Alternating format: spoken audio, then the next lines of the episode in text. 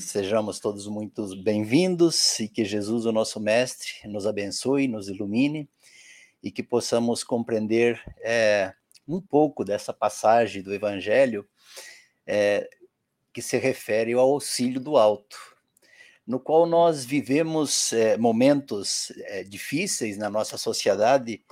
É, sempre foi difícil, não é que momentos, sempre foram difíceis, né? Em toda a existência da humanidade e nós dedicamos mais tempo a reclamações, a lamentações, do que refletir, parar e dizer: dentro das, das dificuldades que eu estou enfrentando, eu já fiz uma oração, eu já pedi o auxílio do alto, será que o alto está à, à minha espera da minha ação, do meu trabalho? Porque nós reclamamos, reclamamos, mas ficamos sentados esperando que o milagre aconteça, que de alguma forma é, as coisas fiquem boas para mim, não é importante para vocês. Ficar bom para mim já está bom. É, é, assim, a gente é bastante egoísta, porque a gente não pensa assim no coletivo, né? Diz, olha, se a sociedade mudasse, se a gente tivesse uma sociedade melhor para todos e com menos problemas e com menos criminalidade, que tudo isso fosse benéfico para nós vivermos melhor. Nós não pensamos assim. Nós precisamos do, do auxílio do alto, ou nesse caso, auxílio de Emmanuel, que ele vem explicar para nós como que nós devemos proceder, porque nós já temos consciência que somos espíritos é, em evolução, estamos trabalhando, somos imortais e temos a reencarnação. Então já é um bom caminho, é um bom pedaço percorrido em termos de esclarecimento para nós sabermos quem somos e para onde vamos e o que, que estamos fazendo aqui. Só que nós temos essa ferramenta que é o alto, que é Deus, que está sempre à nossa disposição e nós nos esquecemos na maioria das vezes é, a não ser que nós estejamos mais é, conectados com uma religião, como é o caso dos trabalhadores, dos frequentadores das é, igrejas em geral, não só do centro espírita, que tem o hábito de oração diariamente, que tem o hábito de oração do evangelho no lar. Então, esses estão em mais contato e já aprenderam que quando vem uma dificuldade, o negócio é fazer uma oração, é estar em contato com Deus. Mas muitas vezes nós espíritas é, nós colocamos Deus afastado de nós. É como se o Deus criador ele está lá em cima, está lá no alto e nós estamos aqui. Mas ele já fez toda a criação e nós nos esquecemos de orar, de pedir, é, de bater a porta para que as coisas que nós precisamos que elas aconteçam. Não que vai acontecer exatamente aquilo que nós precisamos, mas vai acontecer o melhor para nós diante daquela situação que nós estamos vivenciando. Então, às vezes, nós temos um problema de saúde na família e nós estamos querendo que aquele ente querido melhore, que ele, que ele fique bom, porque nós queremos, a gente ama aquele ente querido, mas não é o melhor para aquele espírito, para que ele melhore é necessário o desencarne porque ele já cumpriu a sua obrigação. Então, nós orarmos para que ele fique bom, ele vai ficar bom, não necessariamente ele vai ficar conosco. Então a gente vai compreendendo que o ficar bom ou melhor para ele, nem sempre o melhor para ele é estar conosco, porque ele já fez a, a, sua tarefa, já cumpriu com o seu trabalho, bem ou mal ele já fez, e agora ele vai se ater com a sua consciência no plano espiritual, ver se ele cumpriu aquelas metas que ele se propôs a cumprir, se ele escreveu aquelas páginas do livro que era suposto ele escrever. Assim é para todos nós, é individual. Não é um plano coletivo que, se a, a casa espírita aqui fizer um bom trabalho com a evangelização, vou usar esse porque eu sei que o trabalho aqui é bom com a evangelização, tá todo mundo salvo aqui, inclusive eu que venho visitar de três em três meses. eu preciso me salvar, gente. claro que não é assim. as pessoas que estão trabalhando no bem, aquelas pessoas que estão se dedicando ao bem, é que estão é, é, um, é um projeto individual. Nós podemos trabalhar coletivamente e devemos trabalhar coletivamente, porque essa casa só se mantém aberta se for um trabalho coletivo, mas nós temos que se preocupar com a nossa obra, a minha obra individual. O que, que eu estou fazendo e como que eu estou agindo diante de toda essa problemática que eu estou vivenciando na minha vida, ou dentro da casa espírita, ou no meu trabalho, na minha família, porque todos nós, se vivemos nesse planeta de provas e expiações, nós temos é, dificuldades. Nós somos espíritos que estão vivendo em um planeta onde o mal ainda é a maioria ainda nós não estamos num planeta onde o bem é, é, seja. Consegui mudar. Aí nós entramos na leitura que Emmanuel traz para a gente, para nos explicar como que nós devemos proceder diante dessas possibilidades de ir em, busca ou ir ao encontro de Deus nas horas que nós estamos em dificuldade. É para isso que nós temos que fazer o uso de buscar a Deus, né? E aí ele coloca: porque aquele que pede, recebe, e o que busca, encontra, e o que bate, se abre. Jesus está em Mateus capítulo 7 a 11. Então, quando ele diz assim, aquele que pede, aí nós vamos, o que é que nós vamos pedir? O que é que nós estamos pedindo? Porque nós temos que saber o que nós, o que nós queremos, o que nós vamos pedir. Nós não podemos pedir, por exemplo, para resolver todos os nossos problemas de hoje para amanhã. Não, porque os problemas são resolvidos gradativamente. A gente resolve um problema hoje, fica muito feliz, tem uma ajuda, amanhã aparece outro. E depois de amanhã o outro, e assim vai. Só que a cada problema que a gente resolve, o nosso espírito vai evoluindo. Então, quando eles impedem que você vai receber, cuidado com o que você pede. Peça aquilo que você precisa. Peça aquilo que é bom para você. Porque às vezes você pede algo que vai te trazer mais problema do que você está tendo agora. Então, o pedir ele é livre e obrigatório, porque Deus está conosco, ele não está distante como nós, às vezes, nos comportamos, não todos, é lógico, mas nos comportamos como se Deus, o Criador, ele está longe. Mas aí nas obras de, de, de Kardec, no capítulo da providência, ele diz assim: todos nós estamos submersos ao fluido cósmico universal. E o pensamento de Deus está em contato com esse fluido cósmico universal, e que esse pensamento está em contato com cada um de nós. Então, Deus está conosco 24 horas por dia. Ele não está longe. Ele sabe das mínimas coisas que cada um de nós precisa. E ele nos atende. Nós só temos que pedir. Nós não fazemos o uso desse direito de pedir. Muitas vezes nós não pedimos. Nós preferimos ficar remoendo, ficar aflitos, aquela, aquela coisa que te come por dentro, que arde, e você fica ali teimando, teimando, teimando. Até quando? Por que, que não vai lá e não abre o evangelho e faz uma leitura? Abrir o evangelho em qualquer página, não importa. Não importa a página, mas quando você abre, se é a questão de uma briga, você vai abrir lá orgulho. E daí você vai dizer, meu Deus, se a briga foi por causa do orgulho, aonde que eu estou errado? Aonde que eu fui orgulhoso? Aonde que eu preciso me melhorar? Então, nós podemos, devemos, nós de, mais devemos do que podemos. Nós devemos pedir o tempo todo. É um direito nosso. Deus está à nossa disposição porque Ele é o Pai Criador. Nos criou para isso. E ele disse: quem busca, encontra. Mas o que é que nós estamos buscando?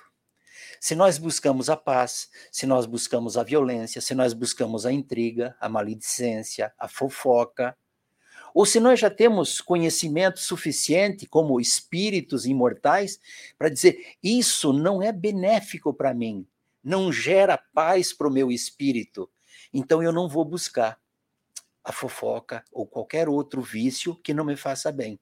Eu vou selecionar o que eu vou buscar.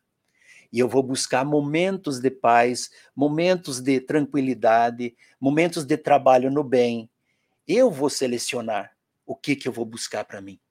Porque aquilo que eu busco, eu sou responsável. Eu vou carregar comigo. Então imagine se eu, se eu busco para mim e vou carregar, por que é que eu vou buscar carregar uma mala de pedra pesada? Vai me dar muito trabalhão danado. Claro que não, eu vou buscar algo que seja melhor. E falando em espírito, falando é, no meu espírito individual, que eu preciso evoluir ele, eu vou buscar coisas que me auxiliem. Pelo conhecimento que eu já tenho da, da doutrina espírita, eu vou buscar um livro, uma leitura, um estudo, coisas que venham enriquecer, que venham me dar é, esse entendimento. Até mesmo eu vou buscar a compreensão por que é que eu tenho que vir na casa espírita toda quinta-feira para assistir palestra? As palestras são repetidas. Por que é que eu vou vir na segunda no grupo de estudo, na terça no outro grupo de estudo, na quarta? Nossa, mas eu estou tão cansado. Eu chego em casa, gente, eu chego em casa, eu tomo banho, viro para o lado e não quero ir para casa espírita. Quem já não ouviu esse comentário e quem já não fez, eu já fiz. Eu já passei por essa situação. E ontem, no nosso estudo do Evangelho, nós estávamos conversando é, justamente sobre isso, que se você está habituado, está frequentando um grupo de estudo do Evangelho, ou seja, da mediunidade, ou seja, das obras de André Luiz, qualquer grupo de estudo que você esteja frequentando na casa espírita. Mas hoje você não vai porque você está cansado. Ah, eu vou descansar, eu vou ficar em casa, eu vou assistir um filme. Ok. Semana que vem você arruma outra desculpa.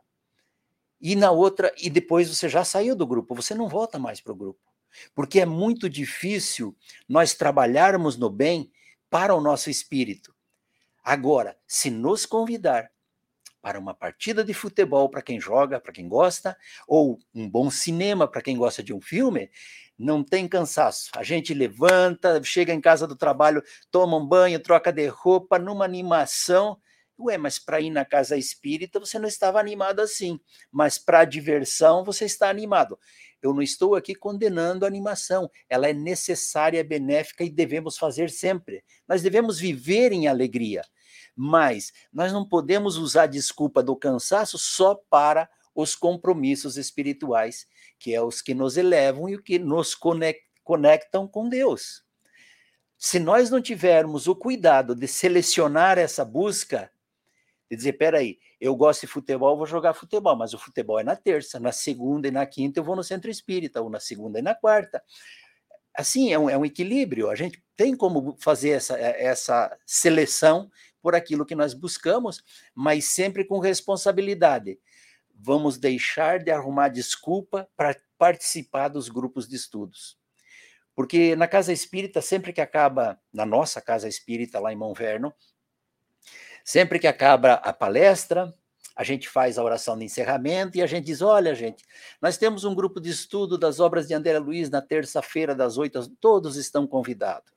Na quarta-feira, nós estudamos a mediunidade das oito às nove e meia, todos estão convidados. Na quarta-feira também temos o estudo do Evangelho, todos estão convidados. 17 anos. Tem seis ou sete pessoas que frequentam esses 17 anos. As pessoas não se interessam por isso. Por que, que elas. Será que elas são más? Não. Não é isso. Elas não se interessam porque ainda elas não compreenderam essa passagem. Quem pede, quem busca, quem bate a porta, é, uma, é, uma, é um chamamento que nós precisamos estar desperto espiritualmente para aceitar. Se nós não tivermos desperto, nós não vamos aceitar. E não tem nenhum problema nisso. Porque antes de eu, de eu, ser um frequentador, um trabalhador da doutrina espírita, eu também assistia palestras espíritas, desde o Brasil. Eu assistia toda, toda terça-feira, eu ia lá no, no, no, centro espírita, se, vamos participar do grupo de estudo. Ah, não dá, tem o futebol. Eu não ia. Por que, que eu não ia nos estudos? Porque eu não tinha despertado espiritualmente ainda para essa importância do espírito. É uma necessidade, é uma importância, mas é cada um, é individual, cada um tem que ter o seu despertar. E esse tema de hoje, que ele, que ele vem nos chamar a atenção, olha, se você precisa, peça. Se você precisa de algo, busque. Faça uma, uma, uma classificação do que é que você precisa e busque o que você precisa. E por fim, bata a porta que ela vai se abrir para você você vai conseguir aquilo que você mais precisa para aliviar um pouco o seu caminho. não vai resolver, não vai tirar os seus problemas do seu caminho, não é, não é essa a proposta do Cristo. Mas ele, ele quer aliviar. Ele diz: o meu jugo é leve. Ele, ele só quer aliviar para nós. Então, é uma ferramenta que nós temos e que nós podemos fazer uso e que nós não estamos fazendo uso por escolha nossa. Ninguém está nos obrigando a não escolher. Nós é que escolhemos. E quando ele diz, abra, que a, bata que a porta se abre, nós temos que ter cuidado para ver para onde que essa porta vai nos levar. Qual é a porta que nós estamos batendo? Nós estamos batendo a porta do alto ou nós estamos batendo a porta dos milagres, das facilidades, porque ela vai se abrir. E ela se abrindo, nós vamos ser convidados a recolher o que está depois da porta. O que, que você está buscando depois dessa porta? Então, quando nós batemos a porta, nós esperamos encontrar o auxílio do alto, esperamos encontrar os ensinamentos de Jesus e esperamos encontrar uma vida melhor nos encontrar com a nossa felicidade. Porque é, é para isso que nós estamos vivenciando. E aí ele continua dizendo assim: desta maneira será filho de tuas obras, e terá delas o mérito e será recompensado de acordo com o que hajas feito. Então não há milagre, ninguém vai fazer por você. Você não vai é, herdar nenhum trabalho no bem que os outros fizeram, e ninguém vai herdar. Você será filho das suas obras. Quando nós vamos usar essas obras? Quando nós formos desencarnar. Quando estiver próximo do nosso desencarne, né, que demore muito, que nem diz de volta, depois dois 100 para todos nós, é... como que nós vamos chegar no mundo espiritual? Se nós não temos o hábito, se nós não temos obras, se nós não temos trabalho nenhum no bem, e nós vamos chegar no mundo espiritual e nós vamos ficar vagando no plano espiritual até que o amor da minha mãe, o avô, o amor do meu avô, da minha avó, que eles orem por mim, que eles peçam, né? E que eles vão a, a espiritualidade vai me socorrer, não pelo meu mérito, mas pelo mérito e pelo trabalho dos meus familiares ou dos meus amigos, porque às vezes também não é nem um familiar, é um amigo que, que pede em nosso benefício, e a gente vai ser auxiliado. Mas não seria muito mais fácil se ao desencarnar nós tivéssemos o hábito do estudo das obras básicas do Espiritismo, já que nós somos espíritas, né? O Novo Testamento, o Velho Testamento, porque é uma árvore, não? O, o, o Velho Testamento é a raiz, o Novo Testamento é o tronco, e, e a, as ramagens são as diversas religiões. Então, é, é, nós estudarmos o Velho, o Velho Testamento ou, o Novo Testamento, as obras básicas, se nós tivermos o hábito de estarmos estudando sobre o cristianismo e tivermos o hábito de oração, tivermos o hábito de saber fazer as nossas buscas, o que pedimos, vai nos auxiliar no momento que nós nos depararmos, eh, depararmos com essa situação que ela é para todos quando chegar o momento do desencarne. Nós receberemos o auxílio da espiritualidade. Vamos ter alguma dificuldade? Claro que sim. Todas as obras subsidiárias do Espiritismo, de André Luiz, de Joana de Ângeles, diz que os espíritos sofrem um certo tormento no desencarne. Porque, lógico, sai do mundo material para ir para o espiritual, então tem uma certa dificuldade. Mas que são sempre socorridos, que são sempre auxiliados. E, na pior das hipóteses, nós vamos buscar um grupo de estudo, ou nós vamos buscar através da oração, como a gente vê no livro de, do nosso lar, André Luiz, oito anos depois, através da oração, quando ele realmente estava cansado, ele foi auxiliado, mesmo ele não sendo é, um cristão praticante, quando da sua última encarnação aqui na Terra. Então, esses benefícios que trazem para nós é, é, um, é um uma, compensação não seria a palavra certa. Me faltou uma palavra aqui, diz assim, para a gente é, dizer, é um benefício que nós teremos pelo hábito e pelas obras do bem que nós vamos desenvolver. É para o nosso auxílio, não é para o nosso vizinho, não é para nossos familiares que estão em casa, é para nós, o benefício que traz para nós esse trabalho no bem. E aí ele diz: Deus auxilia sempre. E assim como no Novo Testamento, Jesus sempre se utilizava de parábolas, aqui Emmanuel também ele se utiliza é, de uma, como se fosse uma parábola, é, para explicar como que funciona todo esse sistema de o, o alto vai te auxiliar sempre, né? E ele diz assim: observa, porém, o edifício ainda mais singelo que se levanta no mundo. Todos os recursos utilizados procedem fundamentalmente da bondade infinita.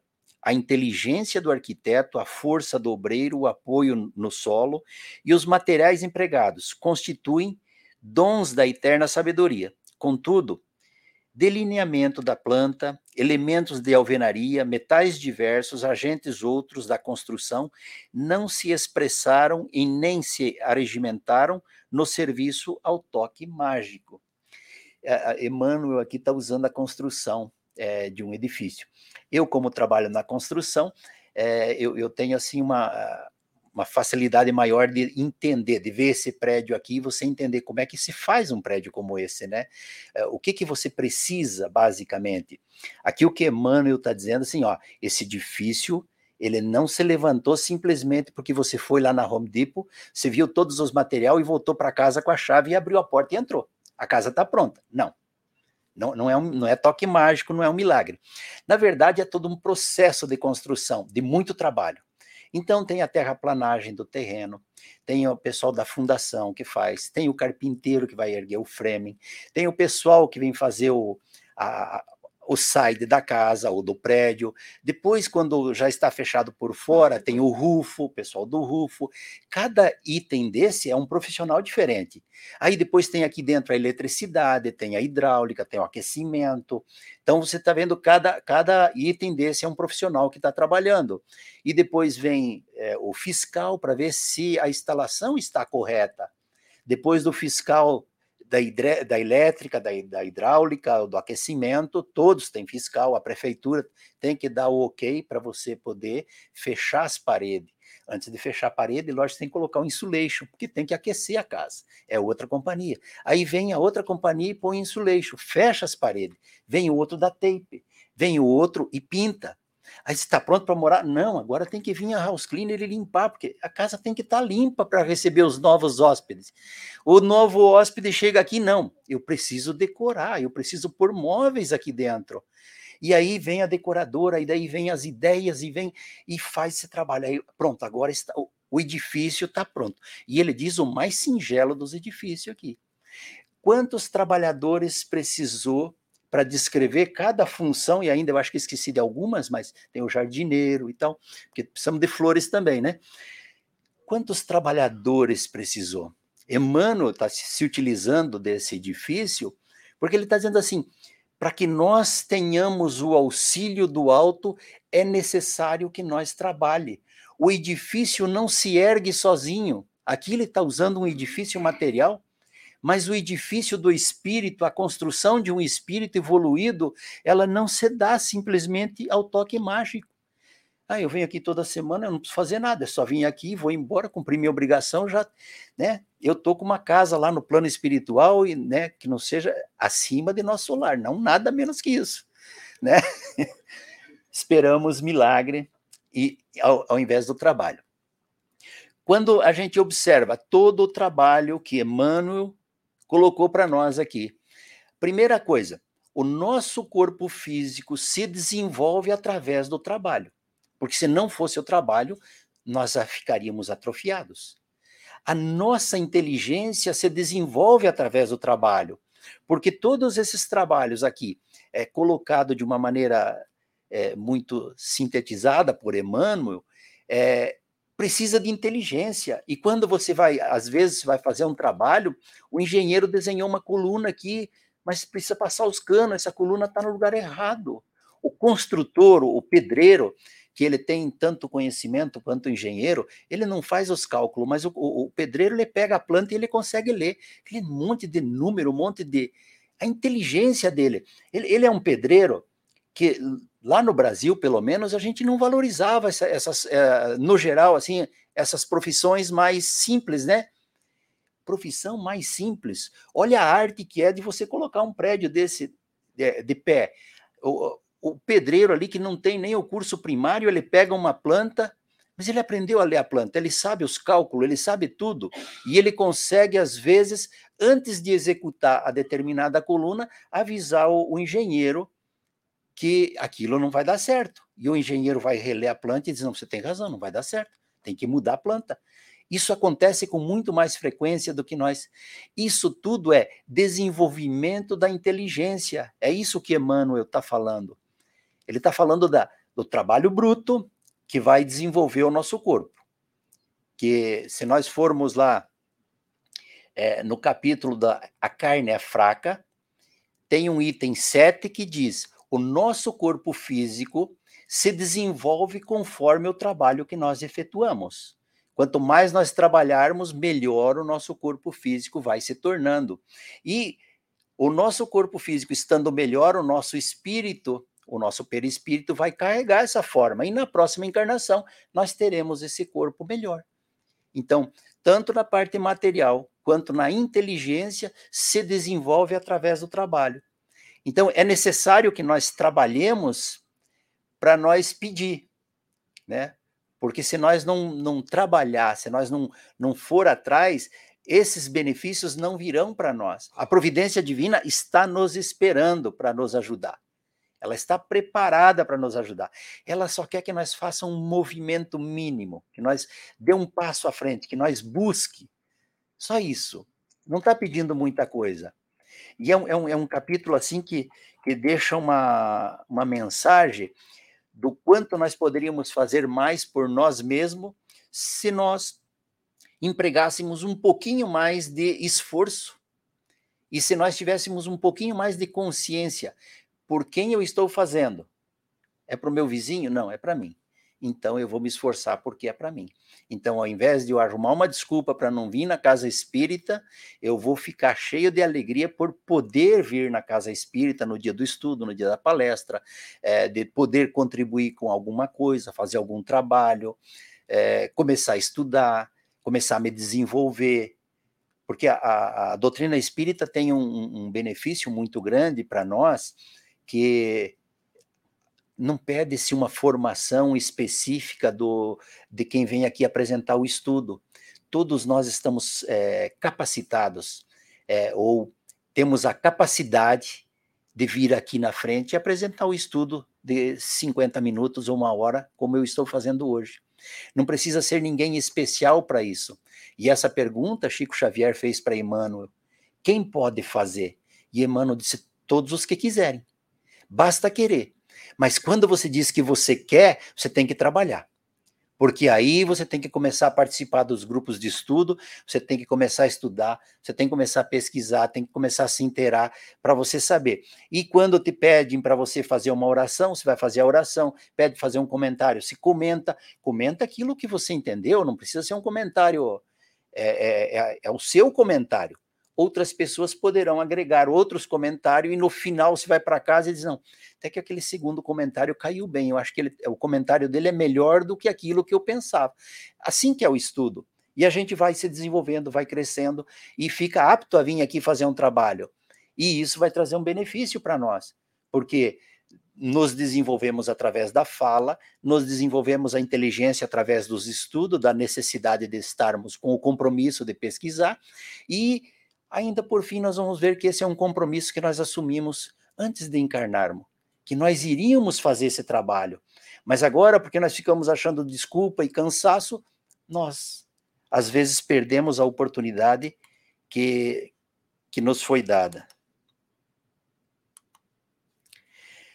E ele continua dizendo assim: o lavrador roga bom tempo a Deus, mas não colhe sem plantar, embora Deus lhe enriqueça as tarefas com os favores do clima. A agricultura é um processo também que a gente precisa de conciliar a boa semente, a boa preparação do solo, a gente precisa de um bom clima, nós precisamos de chuva, mas nós precisamos de sol, nós precisamos de nem chuva nem sol, um tempo mais ameno para proteger as plantas. Então são uma série de, série de itens que quando Emmanuel explica dessa forma, ele diz para nós, Será que nós estamos como espíritos? Nós temos um bom solo preparado para receber a boa semente do evangelho, para que fazer com que esse evangelho em nós dê frutos. Porque se não der frutos, toda árvore que não der frutos será cortada. Então, talvez é, seja uma, é, uma maneira de ele colocar para nós que é necessário plantar para colher. Se nós observarmos a história do Chico Xavier, por exemplo, o Chico Xavier são 80 anos de trabalho na mediunidade. Gente, 80 anos de trabalho na mediunidade. Essa é uma plantação boa. E olha, é um trabalho que todos conhecem. O Chico é. Tem outros aí também que tem trabalho fantástico. Mas e nós? Será que nós nos dispomos a fazer uma plantação? Não precisa ser tão grande quanto a dele, porque ele está numa condição de missionário. E nós estamos numa condição de sermos missionários do nosso próprio espírito, das nossas missões, a nossa vencer a nós mesmos, né? sermos melhores hoje do que fomos ontem. Esse, esse é o nosso trabalho e a nossa, a nossa tarefa, né? Então, esperarmos o, bo, o bom clima, Deus sempre prepara o tempo. O tempo de Deus é sempre o melhor tempo. É sempre aquele tempo que nós precisamos realmente para poder desenvolver o trabalho. Agora, nós é que às vezes perdemos o tempo de Deus é, com coisas que não têm assim tanto valor, que não, não são tão importantes para o nosso espírito. Então, são, são reflexões que Emmanuel coloca aqui, né? E ele fala assim: as leis de Deus protegem a casa. No entanto, se o morador não protege as mesmas leis de, se o morador não protege, as mesmas leis de Deus, com o tempo, transformam em ruína, até que apareça alguém com suficiente compreensão do próprio dever que se proponha a reconstruí-la e habitá-la com respeito e segurança.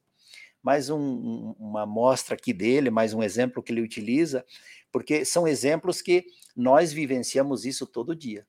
Nós, nós moramos em uma casa ou num apartamento, quando ele fala casa, ele fala um local de moradia. E como que é a nossa casa de moradia? Será que nós estamos preservando essa casa?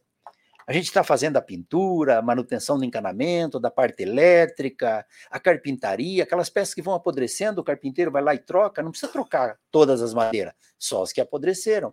Você não precisa trocar toda a fiação elétrica, troca a lâmpada que queimou, um, um, sei lá, um interruptor, alguma coisa mais simples assim, né?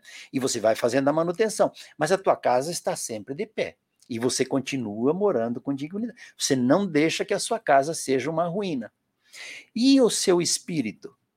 Nós temos investido no nosso espírito para que esse espírito não seja uma ruína? Será que nós estamos fazendo a devida manutenção desse espírito?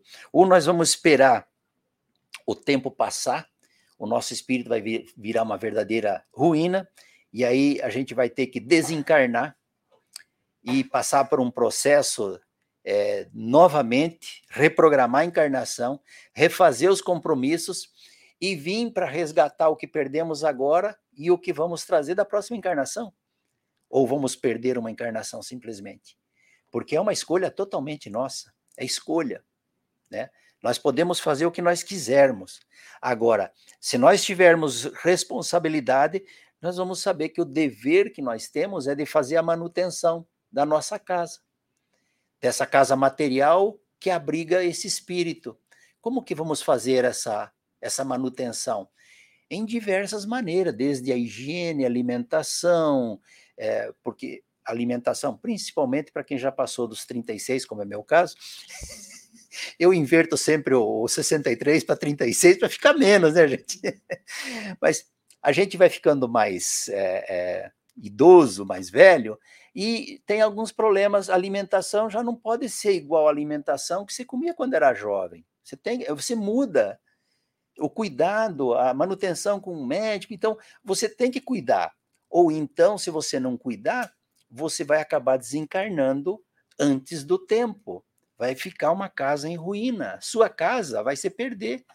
Porque o alto está lá, esperando, quer nos auxiliar mas nós estamos distraídos, nós não, não estamos prestando atenção nas nossas responsabilidades. Nós já despertamos para a imortalidade, para a reencarnação, é, para a plantação, que nós precisamos plantar bem para poder colher, isso nós já sabemos. Mas nos cuidar de nós mesmos, e cuidar da nossa casa material para que o espírito conclua sua jornada, nós ainda temos dificuldade ou estamos distraídos, alguns fazem, outros não fazem. Alguns dias a gente faz, no outro dia a gente não faz. Então, não é ninguém é, nesse planeta aqui ninguém é perfeitinho. Se for perfeitinho já está no outro, já não está aqui, já está no regeneração. Aqui nós estamos aqui porque nós precisamos aprender sobre essa passagem. Nós precisamos entender qual é a mensagem que o, que o, que Jesus trouxe para nós e que Emmanuel está aqui tentando explicar de uma maneira mais simples, para ver se nós começamos a praticar, porque vai ser benéfica para nós. Então, é, é uma questão de, de, de nós mesmos e é, começar o trabalho.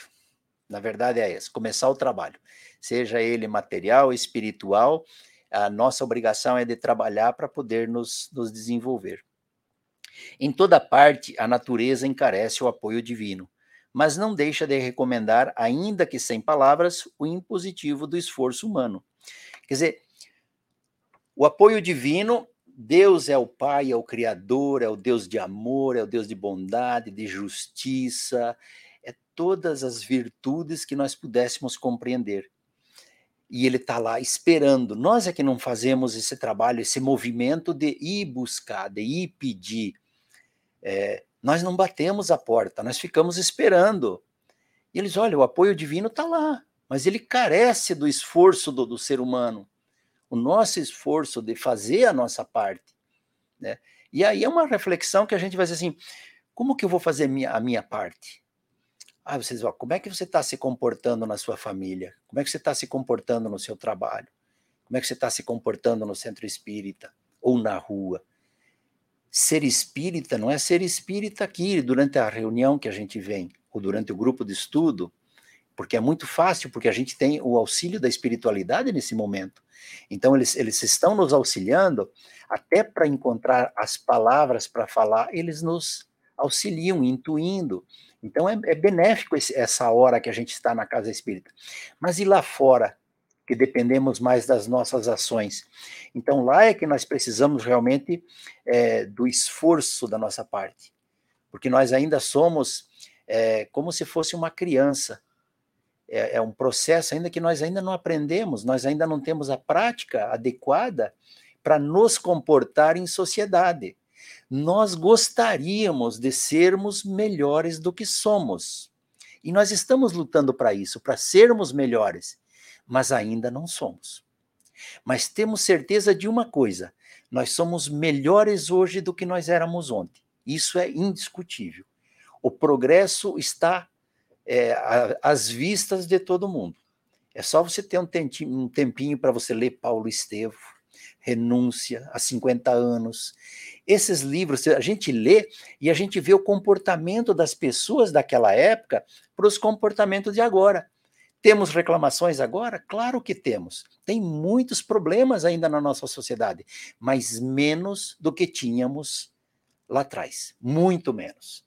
Houve um progresso na nossa sociedade.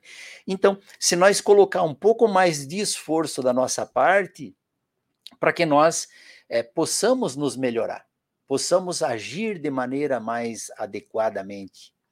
Eu tenho uma amiga que o pai dela sempre dizia assim, ela costumava reclamar muito e reclamar de tudo. É, se ela pedia um prato de comida e não estava do jeito que ela queria, ela reclamava com o garçom, com a garçonete, e o pai dela dizia assim, você pode vender por menos. Você pode vender por menos. Como assim vender por menos? Ele, ele queria dizer que você pode deixar a situação passar por menos reclamação, né? Então, são detalhes que nós cometemos e às vezes nem nos damos conta que estamos agindo dessa forma. Um, é, é comportamental. Às vezes, no nosso trabalho, nós sabemos fazer um trabalho, seja ele qual for, nós somos profissionais no trabalho. E aí, o patrão, vendo que você é profissional, ele diz assim: não, eu quero que você tome conta desse trabalho aqui. E tem mais quatro ou cinco funcionários. Você determina aí, olha, o que ele falar, vocês fazem. Beleza. Eu sei fazer o trabalho, mas eu não sei lidar com pessoas. Eu não sei me comportar com outras pessoas. Como é você dar uma ordem para alguém sem ofender, sem gritar? e sem se colocar numa posição de abuso contra aquelas pessoas, só porque você é profissional. É uma coisa que acontece muito aqui é, na nossa comunidade, na construção, porque a gente aprende o trabalho, principalmente depois de 21 anos trabalhando na construção, você aprende o trabalho. E daí o patrão chega e diz: não, você tem que tomar conta. Mas eu não sei lidar com o sentimento, eu não sei lidar com as pessoas, com as dificuldades deles. Eu sei o trabalho, mas eu não sei lidar com pessoas. Então, eu sou um, um mau gerente, mas não porque eu queira ser um mau gerente. Eu sou porque eu não sei lidar com pessoas. Eu não aprendi. Essa é a nossa tarefa aprender a lidar com pessoas, nos melhorarmos na lida, porque às vezes nós tratamos o pai a mãe mal, nós tratamos o irmão, nós damos respostas impensadas e brutas para as pessoas, porque nós somos maus? Não, nós não somos maus, nós só não sabemos lidar. E a doutrina espírita vem para nos alertar, dizer, Ei, vocês podem fazer diferente. Vocês podem começar a prestar atenção no comportamento de vocês para se tornarem pessoas melhores.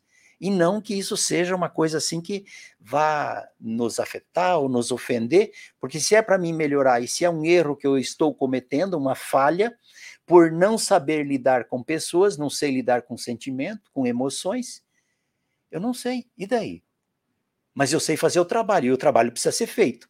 Por enquanto, nos contentamos com o trabalho.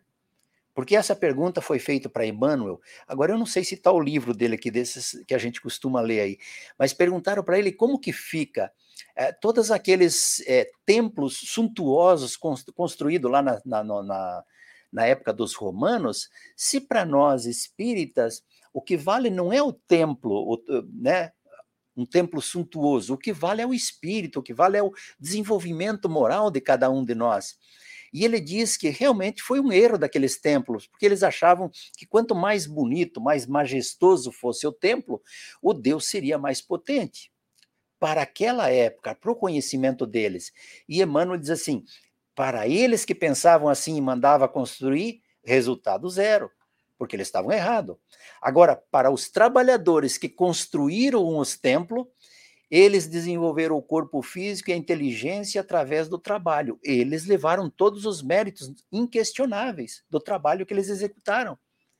Essa é uma explicação de Emmanuel. Então, por isso que a gente tem que se preocupar mais com o trabalho e, na medida do possível, claro, vamos aprender a lidar com os nossos sentimentos, com as nossas emoções, a maneira de tratar as pessoas, vamos baixar um pouco a voz, vamos, né, é, antes de, de tomar uma decisão, Veja como é que você pode tomar decisão.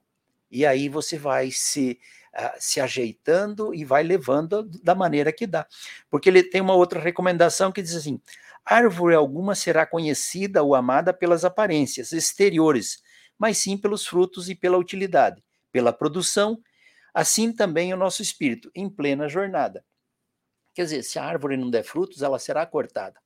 Mas se nós esperarmos ser reconhecido pela, pelas nossas aparências exteriores, nós vamos estar voltando no tempo, lá no tempo do Velho Testamento, aonde a túnica tinha que ter as faixas azuis embaixo, que era uma preocupação. A faixa azul da, da, da túnica deles representavam os valores morais. Então, se você tinha a faixa azul na sua túnica, na barra embaixo, quase chegando ao chão, é porque você tinha conhecimento dos valores morais, da necessidade da moral. É, era uma coisa exterior. Hoje nós sabemos que moral é nós termos ética com os nossos semelhantes, é respeitar o nosso semelhante. Os valores morais é acreditar que o bem deve ser para todos e não para mim. O bem deve ser, na medida do possível, cada um é filho das suas próprias obras, porque nós não podemos ficar sentado esperando que alguém nos dê as coisas. Nós somos filhos das nossas obras, então é necessário que nós trabalhemos, que nós busquemos fazer a coisa correta, o nosso esforço, para nós merecer esse, esse símbolo de, de uma árvore que dê um fruto é, adequado. E aí, para mim é, é, simbolizar aqui, eu trouxe um lindo sonho que é do livro Lindos Casos de Bezerra de Menezes, por Ramiro Gama, que ele diz assim: sonhávamos que nos achávamos em um laboratório rico de luzes e de cores. Estávamos deslumbrados com o que víamos, quando nos apareceram três senhores de capas douradas, simpáticos, que, reconhecendo-nos, nos cumprimentaram. Cada qual trazia à cabeça um círculo luminoso. Eram, diziam-nos alguém, o doutor Bezerra de Menezes, o padre Germano e o professor Filisberto de Carvalho, já nossos conhecidos, e que, sobremodo, mereciam a nossa estima e admiração. Ele, esse sonho que ele conta nesse livro, é, ele, ele, ele descreve esse laboratório, que era um laboratório fantástico, com equipamentos né, muito diferentes e muito estranho ao nosso, ao nosso mundo. E ele disse que foram levando ele assim a mais de 200 salas, era sala de cada equipamento que ele não sabia da, explicar aquilo de onde vinha. Quando ele visitou todo esse laboratório, é, esses três espíritos já desencarnados que se apresentaram a ele, Bezerra de Menezes deu uma, uma, uma aula, uma explicação para ele sobre a aura. E depois de ter falado para ele sobre a aura, convidou ele a sair fora do, do laboratório, do prédio. E ele foi na parte de fora. Quando ele chegou, disse que tinha uma colina que dava para avistar, não muito longe, e disse que tinha uma coluna de é, trabalhadores do Cristo, né, com as suas túnicas brancas e já bastante desgastadas, né, ou rotas, como está na passagem, e ele disse: esses são os pregadores do Cristo, os que realmente trabalharam na verdade, que trabalharam no bem, que buscaram se esforçar dentro da moral cristã. E tinha uma outra linha também de túnicas brancas, mais sujas e rotas também, mais sujas. Esses são os falsos profetas, foram os que venderam o Cristo ou que tiveram algum benefício comercial em cima dos ensinamentos do Cristo. E eles estão aqui, eles desencarnaram e cada um na sua função, cada um recebe conforme as suas obras. O que que fez? Então você vai para o para o lado que você fez, cada um na sua, na sua trilha. E depois que todos passaram, eles ficaram ali olhando. Em seguida, ele foi convidado a descer num pomar, que parecia algo assim é, fantástico. Ele se deparou numa árvore e disse: Que árvore é essa? E os frutos eram todos de cor de ouro. E daí Bezerra de Menezes falou para ele: Não, essa é a árvore da verdade. E você foi trazido aqui à sombra dessa árvore para você ter conhecimento e a responsabilidade que você tem que trabalhar pela manutenção dessa árvore. Ramiro, no caso aqui, ele era um trabalhador espírita lá no centro espírita dele, né? E se você foi trazido aqui para você fora convidado para trabalhar por essa árvore da verdade, para a manutenção desses frutos. E ele disse: Ok, né? Vamos trabalhar. Em seguida, levaram ele para mais uma plantação e ele perguntou de quem é essa plantação. E o pomicultor que estava cuidando falou assim: não, essa plantação é nossa. Daí ele falou assim: me acordei e tinha certeza que eu tinha estado num, num planeta é, evoluído, num um planeta adiantado. Porque aquela plantação que era nossa dá uma ideia de que todos viviam por um e um vivia por todos. Então é nosso. É como Deus vê todos nós as benesses de Deus é para todos nós, não é para eh, escolhidos, elegidos, é para todos. E aí ele disse que para concluir esse sonho dele, deram um livro para ele. E ele abriu aquele livro muito animado, disse que a primeira página, o que estava escrito era uma definição sobre Deus. E ele disse: Eu nunca li nada que descrevesse Deus tão bonito como estava naquelas páginas. Eu fiquei animado com a leitura, eu queria, eu queria virar mais página, eu queria ler mais. Mas quando eu virei a página, estava em branco, em branco, e todas as páginas em branco. Eu falei, mas por que em branco? Aí Bezerra falou para eles, porque essa é a sua responsabilidade. Antes de encarnar, você assumiu o compromisso de escrever essas páginas. O seu trabalho no bem é que vai estar escrito nessas páginas. A falta dele, as páginas continuarão em branco. Então, para nós, trabalhadores, ou para nós que somos cristãos e que, é, de alguma forma, estamos buscando nos melhorar, é uma, um exemplo assim que nós temos que prestar atenção né, do que nós estamos fazendo, mais importante do que é que nós podemos fazer. Se nós tirarmos as desculpas e trabalharmos um pouquinho mais, ele, faz, ele fala um esforço mínimo, não é muito esforço, é um esforço mínimo, né? A criação pode ser comparada à imensa propriedade do Criador, que usufrui com todas as criaturas, em condomínio perfeito, no qual as responsabilidades crescem com a extensão dos conhecimentos e dos bens obtidos. Não te digas dessa forma, sem a obrigação de pensar, estudar, influenciar, programar, agir e fazer. Então você veja que interessante. As nossas responsabilidades crescem à medida que nós temos o conhecimento. Porque nós não podemos chegar no plano espiritual e dizer, ah, mas eu não sabia. Se eu soubesse, eu tinha trabalhado mais. Se eu soubesse, eu tinha plantado melhor. Nós sabemos. A doutrina espírita, ela é esclarecedora, ela é clara. Ela, ela não tem nenhuma informação que fique embaixo, assim, que está tá escondido, que nós não compreendemos. Ela é simples. Ele se utiliza da casa, do lavrador, da construção, daquilo que nós estamos bem acostumado, bem habituado. Então, a nossa responsabilidade vai de acordo com o nosso conhecimento. E aí ele diz: com o conhecimento que já temos, não podemos deixar de estudar, de pensar. Pensar em primeiro lugar, ele fala, obrigação de pensar. Mas vamos pensar o quê? Vamos pensar coisas que sejam positivas, que sejam boas. Mas nós sempre vamos pensar coisa positiva. Olha, tem vezes que a gente fica com raiva na rua, no trabalho, a gente fica com raiva. É normal da nossa evolução espiritual. E quando você está com raiva, às vezes você não tem uma reação muito boa. Mas, como está no Evangelho, no capítulo 17, no item 10, você pode pensar é, você pode ter pensamentos mundanos e fúteis, mas não se demore no pensamento.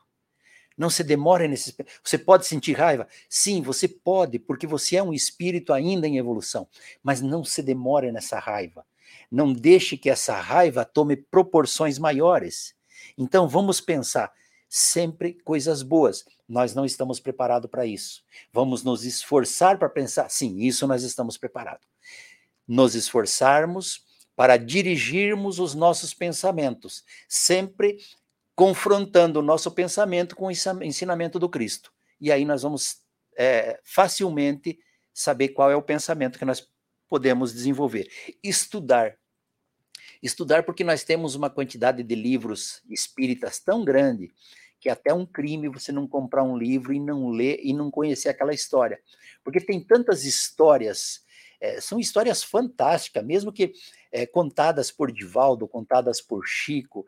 Você vai lendo aquelas histórias assim. É, tem uma do Divaldo que ele conta é, de uma senhora que estava no centro espírita e que ele estava fazendo a palestra. E quando ele olha assim, na, na cabeça dela que saía um facho de luz que ele nunca havia visto. E daí ele falou: Não, eu tenho que falar com ela para saber, porque esse é um espírito realmente com tanta luz assim aqui na casa espírita. E ele foi conversar, ela era analfabeta, lavadeira, é, mas com muita honra, né? Ela trabalhava duro, mais de 12 horas por dia, para manter o filho na faculdade para fazer medicina. E aí ele convidou ela para vir ser passista da casa espírita, porque ele disse: com tanta capacidade de luz, ela vai né, ser ótima nos passes. E aí ela aceitou, ela primeiro ela renegou, achando que ela não estava capaz daquilo. Mas depois ela aceitou e começou a trabalhar como passista lá no Centro Espírita do, do Divaldo Franco, lá, né? No Redenção do Caminho. E depois, por conta própria, ela começou a estudar, porque ela era analfabeta. Mas ela, ela era analfabeta por uma condição social, por uma situação que ela nasceu em, em situações que não, não lhe permitiram estudar. Mas como ela começou a ser passista, ela achou que ela tinha que é, estudar, aprender a ler, porque ela queria falar daquilo que estava nos livros. E ela disse assim: eu, como eu não, não, não leio, não compreendo a leitura, eu falo do que está na minha cabeça. E às vezes o Divaldo fala que às vezes ela falava coisas muito mais belas do que estava nas páginas dos livros. E passados seis meses ela chega para o Divaldo e entrega o diploma. Ó, meu segundo diploma, o primeiro é de passista e o segundo é que eu fui alfabetizada, agora eu sei ler. Então, estudar está no alcance de qualquer um, mesmo que numa situação como o Divaldo descreve, a situação dela não era das melhores, né, socialmente falando, mas ela era uma mulher de fibra, trabalhadora, honesta, com valores morais que dão inveja àqueles que não a possuem. E ela foi estudar. E essa ação dela, como a nossa ação, pode influenciar as pessoas. Aquilo que nós fazemos pode influenciar. Mas nós não temos que ter a pretensão de querer influenciar as pessoas hoje e amanhã todo mundo está fazendo diferente. Você tem que simplesmente fazer o seu trabalho no bem, aqueles que observarem o que você está fazendo e pegarem a influência do seu trabalho e seguir, muito que bem. Os que não, continuam fazendo o seu trabalho no bem, porque a responsabilidade de trabalhar é sua, né? Programar. Nós podemos programar aquilo que nós queremos fazer. Nós não esperamos, não precisamos esperar acontecer. Pode ser que não saia exatamente como a programação, mas se nós tiver o auxílio do alto, e olha, eu vou dizer uma coisa para vocês aqui, como a gente costuma dizer assim, de carteirinha. Peçam o auxílio do alto. Prestem atenção no que vocês se programam. Eu trabalho na construção, na área de pintura, então às vezes o patrão passa uma casa para a gente pintar e a primeira coisa que eu faço, eu chego lá e eu fico rodando a casa e fico olhando os pontos, fico olhando o terreno, é, como é que eu vou fazer aqui, como é que eu vou pôr a escada aqui para mim subir lá, é, é, alto, qual que eu vou fazer primeiro, onde que bate o sol de manhã, então eu vou trabalhar na sombra, vou trabalhar do outro lado. Essas questões que são simples falando, mas que são muito importantes para a gente sofrer menos no trabalho, né? E aí eu paro e digo assim: não, fazemos aqui hoje, amanhã fazemos aqui, semana que vem ali, terminou o trabalho. Beleza, tudo programadinho. Ah, se eu esquecer assim, se Deus quiser, assim vai acontecer. Gente, se eu não falar Deus quiser, se eu esquecer de falar, se Deus quiser vai ser assim, pode saber, amanhã quando eu levanto já está chovendo, nem tinha programação de chuva. Aquela programação foi por água abaixo porque eu não soube é, lembrar é lembrar. É se Deus quiser, se Deus permitir. Eu sei fazer o trabalho, eu sei programar o meu trabalho, mas eu devo pedir permissão. Que se eu não tiver permissão dele, o trabalho não vai sair. Agir é a nossa obrigação, nós não podemos ficar é, esperando que as coisas caiam do céu. E fazer é a maneira que nós vamos exemplificar para os outros, né? Qual o homem dentre vós que dá uma pedra ao filho que lhe pede pão? Ou, se pedir um peixe, dar-lhe-á uma serpente. Ora, se sendo maus como sois, sabeis dar boas coisas aos vossos filhos, não é lógico que, com mais forte razão, vosso Pai, que está nos céus, dê os bens verdadeiros aos que lhe pedirem, aos que lhos pedirem? Então, é uma reflexão que está no Evangelho. É, quando um filho pede a um pai, o pai faz tudo pelo filho. É indiscutível, o pai ou a mãe, eles dão do melhor para o filho. Agora, se um pai e uma mãe, que aqui já dão o melhor para o seu filho, como que Deus vai negar alguma coisa para nós, para qualquer um de nós? É só uma questão de nós pedir, de nós ter, às vezes, a humildade de nos, é, espiritualmente falando, ajoelharmos, né? não precisa pôr os joelhos no chão, apesar que pôr os joelhos no chão também funciona, tem um cientista que fez um trabalho em relação à oração e ele fez com um grupo. A primeira, a primeira descoberta dele foi que quando você está em oração, você tem 7 miligramas a mais de, de sangue percorrendo o seu cérebro. E que, que isso aqui no lobo frontal. E o que, que isso tem a ver? Toda decisão que nós tomamos ela está ligada nesse lobo frontal. E quanto mais ela estiver irrigada de sangue, melhor e mais fácil para nós tomar a nossa decisão. Aí ele fala assim: bom, se assim for, se eu ficar rezando a semana inteira, como que vai ser? Não mudou nada. É os mesmos 7 miligramas de sangue, mas houve uma mudança. Aumentou o tamanho da massa e a, a, as decisões eram mais precisas. O sangue foi a mesma quantidade, mas aumentou o tamanho da massa no lobo frontal e as decisões foram. E daí tem um pastor que está nesse vídeo, ele fala assim: ah, então rezar é recomendado. Vocês, até o cientista fala, eu não costumava rezar. Depois disso eu passei a rezar, passei a orar. E daí o pastor fala: ah, então agora vamos, todo mundo vai orar. Ele falou: não, não, peraí, isso não é de Deus. Isso é da ciência, é a ciência que está mostrando que Deus fez uma máquina perfeita, que se você entra em oração, você tem esses benefícios que geram para você, através da oração. E daí ele disse assim: se você ajoelhar e colocar as mãos postas e não disser nenhuma palavra, já aumenta a quantidade de sangue que, que circula. Porque ele fez um, um experimento muito mais avançado do que eu estou contando aqui em um minuto.